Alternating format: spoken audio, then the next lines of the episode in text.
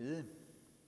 Kære far i himlen, vi takker dig for, at du sendte din kære søn Jesus til jorden, for at give os frelse og nyt liv. Og nu beder vi om, at vi må tro på ham, nu hvor vi skal høre om det. Amen. Dette hellige evangelium skriver evangelisten Matthæus.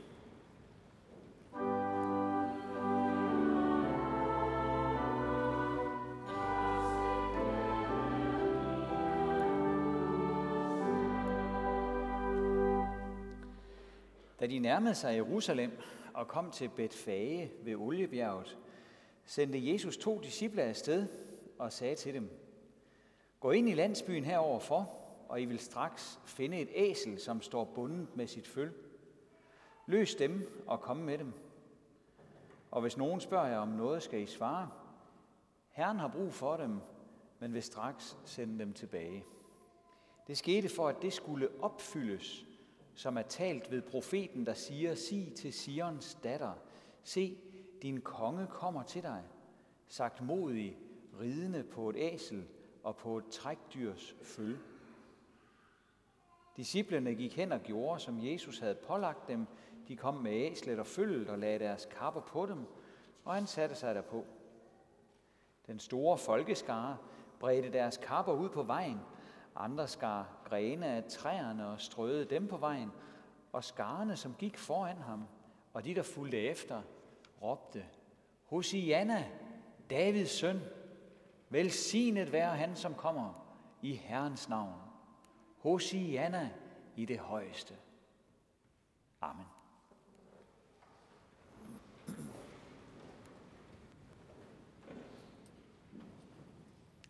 Hvis vi skal nævne et af de absolute højdepunkter i Kolding det sidste års tid, så kommer vi ikke udenom Obamas besøg i vores by den 28. september. Den frie verdens leder, indtil året før i hvert fald. Han skulle tale på Syddansk Universitet. Det var lykkedes kommunen at få en aftale med ham, og det havde man betalt et ukendt beløb for. Obama han havde på forhånd meldt ud, at øh, hvis man afslørede, hvor mange penge han skulle have for at komme til Kolding, så ville han straks aflyse sit besøg. Han ankom til byen aftenen før og overnattede ude på Hotel Koldingfjord. Der er noget, der runger i mikrofonen, Jan. Kan du ordne det? På Lyshøjskolen derude, der vidste man, at han ville køre den vej forbi på vej ind til byen. Skolens 44 klasser stod ude ved vejen med deres lærere parate til at hilse på præsident Obama. Og hans store sorte BMW firehjulstrækker med mørke, skudsikre ruder og sikkerhedsvagter kom også forbi. Det tog præcis to sekunder. Så kunne skolen gå indenfor igen. Herinde, på by, herinde i byen på STU var Obamas besøg også vel forberedt. Sikkerheden var massiv.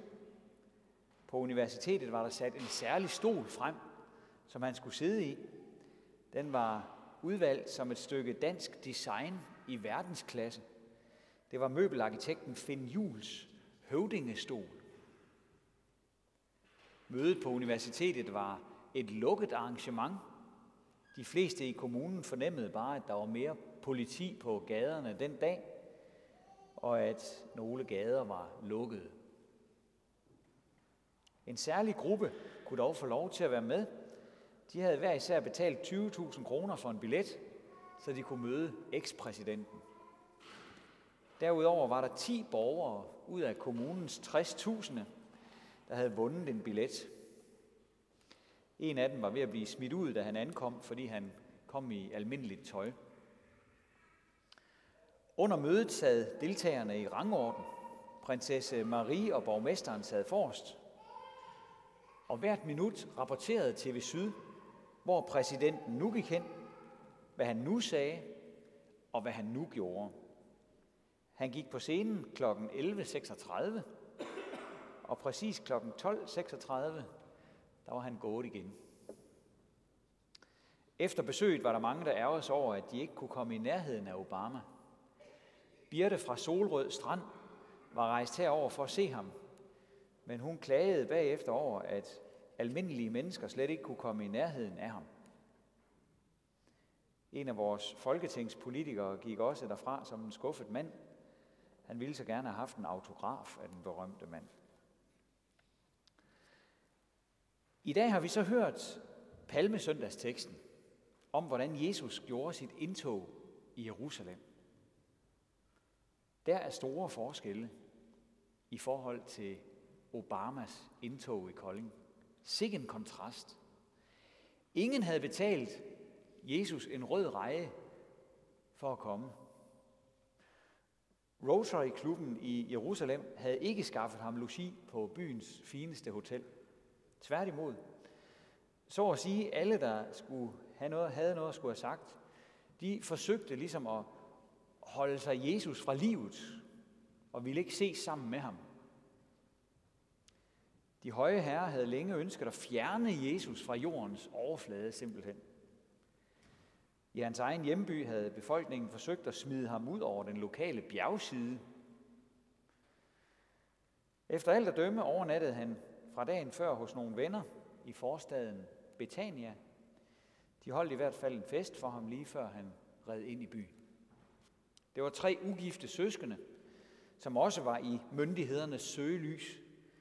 Den ene af dem, Lazarus, var blevet gjort levende igen af Jesus, efter at han både var død og begravet. Så den her Lazarus var jo et irriterende, omvandrende bevis på Jesu magt. Ham ønskede de også at komme af med. Da festen hos vennerne var forbi, begav Jesus sig ind i byen. Men der var ingen bodyguards. Der var ingen tonede ruder eller skudsikkert glas.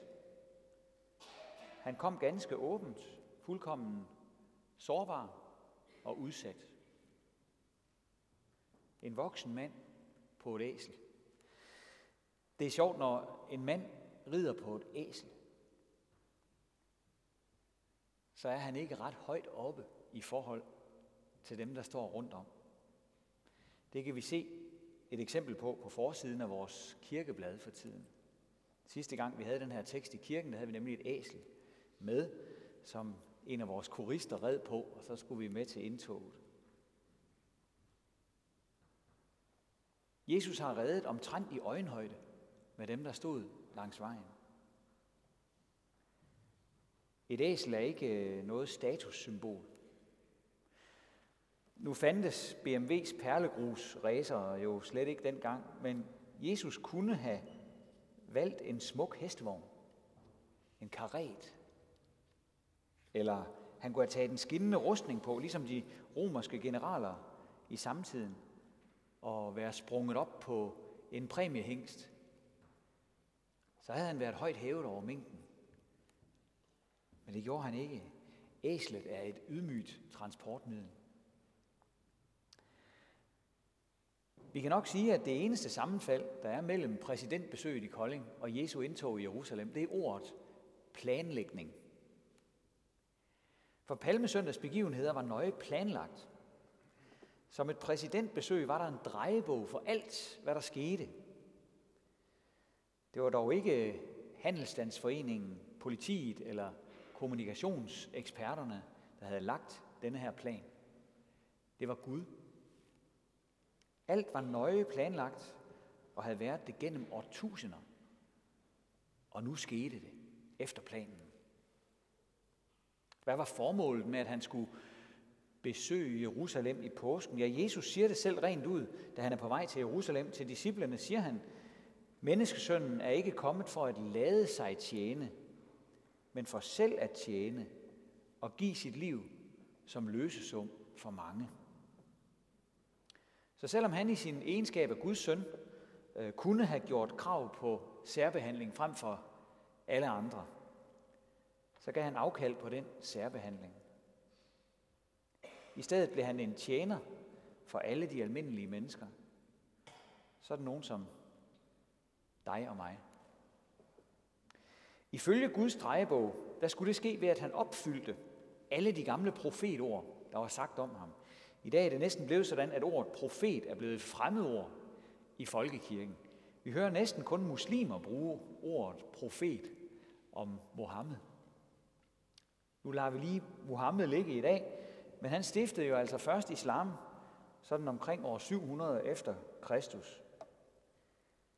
Flere tusind år før havde Gud talt om Jesus til sit udvalgte folk, jøderne. Han havde lovet dem, at han en dag ville sende dem en frelser, som skulle genoprette den ødelagte relation mellem Gud og mennesker. Frelseren skulle gøre noget, som ingen anden kunne, nemlig knuse slangens hoved. Og slangen skulle hugge ham i hælen, mens han reddede menneskeheden. Ifølge Gamle Testamente var det Adam og Eva allerede, som fik den besked, altså de allerførste mennesker på jorden. Og op igennem årtusinder fortsatte Gud med at give løfter gennem sine profeter i det jødiske folk. Løfter om den frelser, Gud en dag ville sende til verden, for at han ved at ofre sig i menneskers sted, skulle betale for vores synd og skyld. Vi kan slå ned et par steder, men der er masser. Ifølge Esajas bog i Gamle Testamente, skrevet 700 år før Jesus blev født, skal den kommende frelser en dag gennembores for vores overtrædelser, knuses for vores synder. Vi skal få fred, fordi der kommer straf over ham. Ved hans sår skal vi få lægedom. Derefter står der, at han skal blive begravet i en rig mands grav, og at han skal opstå igen. Disse oplysninger og en mængde andre ægte profetier fra el gamle dage var det, som Jesus gik i gang med at opfylde, da han red ind til påskeugen i Jerusalem. Man gav ikke Jesus nogen høvdingestol. Man gav ham et afskyeligt kors. Og på dette afskyelige kors, der knuste han slangens hoved. Det vil sige, der vandt han over den onde. På en mærkelig, forunderlig måde. På en måde, hvor han samtidig blev hugget i hælen. Altså korsfæstet. Søm igennem hælbenet, som man gjorde. Ved at gennemføre det, der gjorde han en ende på djævelens magt. Det, der lignede vejen til det totale nederlag, blev vejen til den totale sejr. Guds løfter blev opfyldt helt ned i detaljen, selv når det gjaldt transportmidlet. Vi har i dag hørt læst fra en af de sidste profeter, der taler om Jesus, bare sådan en 300-400 år før han bliver født, Jesus. Profeten Zakarias, præst ved templet i Jerusalem, siger, Råb af fryd, Jerusalems datter, se, din konge kommer til dig retfærdig og sejrrig, ydmyg på et æsel, på en æselhoppes følge. Hvis du har det ligesom jeg, så kender du til at tvivle en gang imellem. Så er der en, øh, så er der en orm, der gnaver herinde et eller andet sted.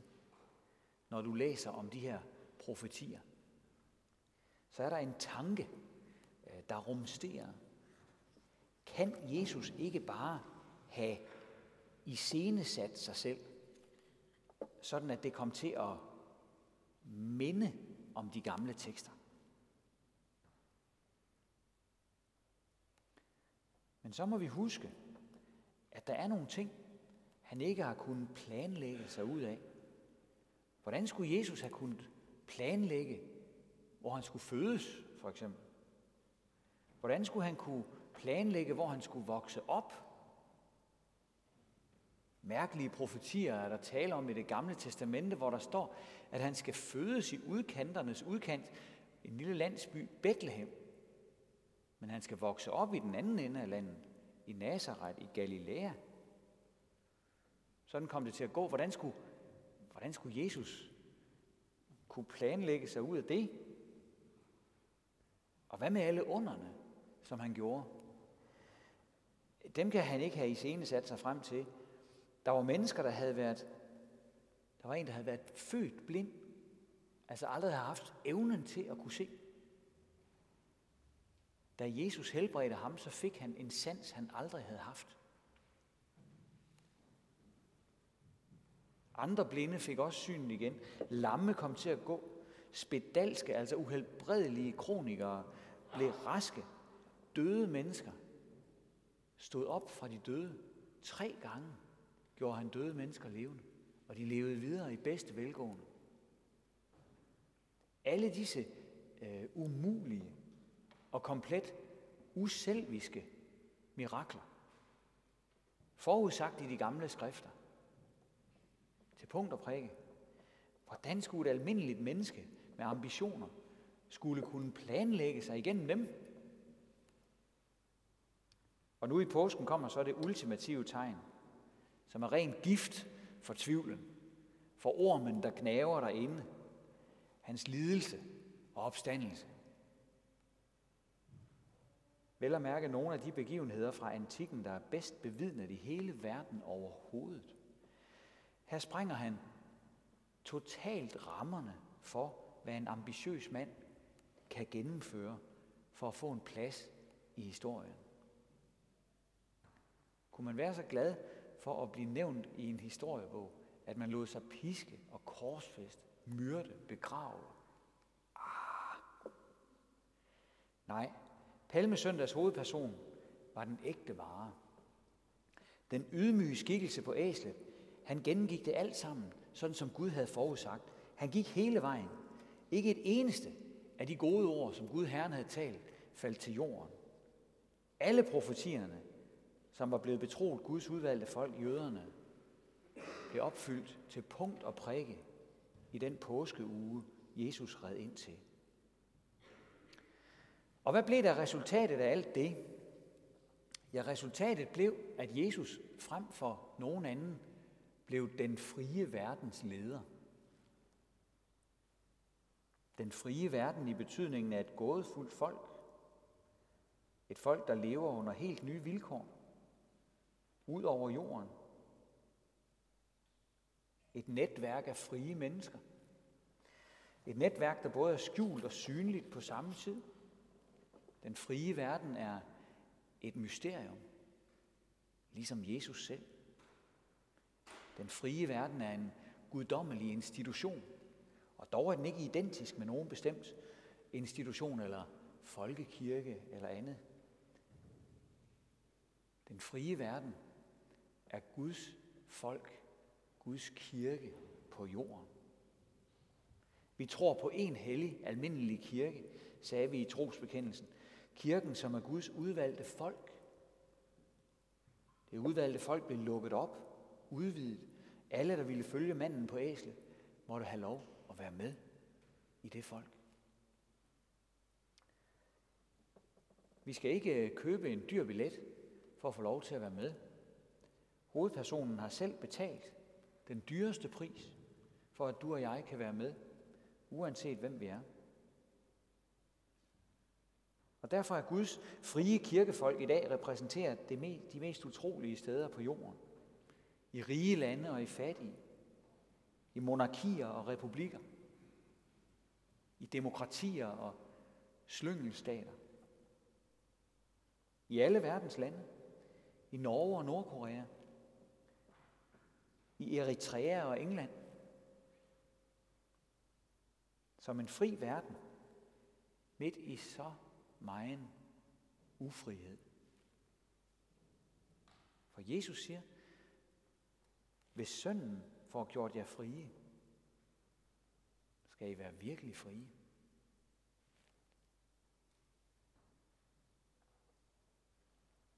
I dag blev lille Konrad en del af det folk.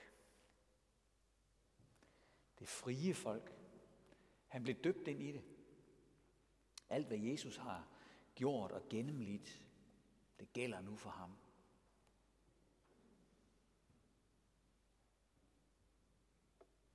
I Jerusalem var der mange misforståelser i luften palmesøndag. Øh, mange modsatrettede forventninger. Der var nogen, der ville have en velfærdskomme, en, der kunne sørge for øh, økonomi og mad til dem. Øh, andre så for deres indre blik en leder, af en militant revolution, som de gik og håbede på. Men virkelig frihed er at kende manden på æslet. Ham, der siger, at menneskesønnen er ikke kommet for at lade sig tjene, men for selv at tjene og give sit liv som løsesum for mange. Virkelig frihed er at hylde ham og følges med ham. Og det får vi lov til, også nu i påsken, hvor han gennemgår dramaet for vores skyld. Så lad den her påske være en anledning til at sige ham tak for det alt sammen.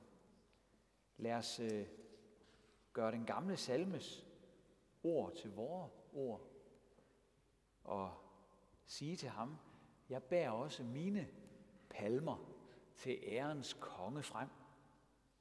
Jeg synger mine salmer, o Jesus, hør dog dem. Vort Hosianna klinge, du ærens konge, gak hvor død at undertvinge, og hav så evigt tak. Ære være faderen og sønnen og helligånden, som det var i begyndelsen, så også nu og altid og i al evighed.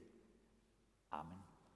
Og lad os rejse os og med apostlen tilønske hinanden højt i kor. Hvor Herres Jesu Kristi nåde, Guds, vor Fars kærlighed og Helligåndens fællesskab være med os alle.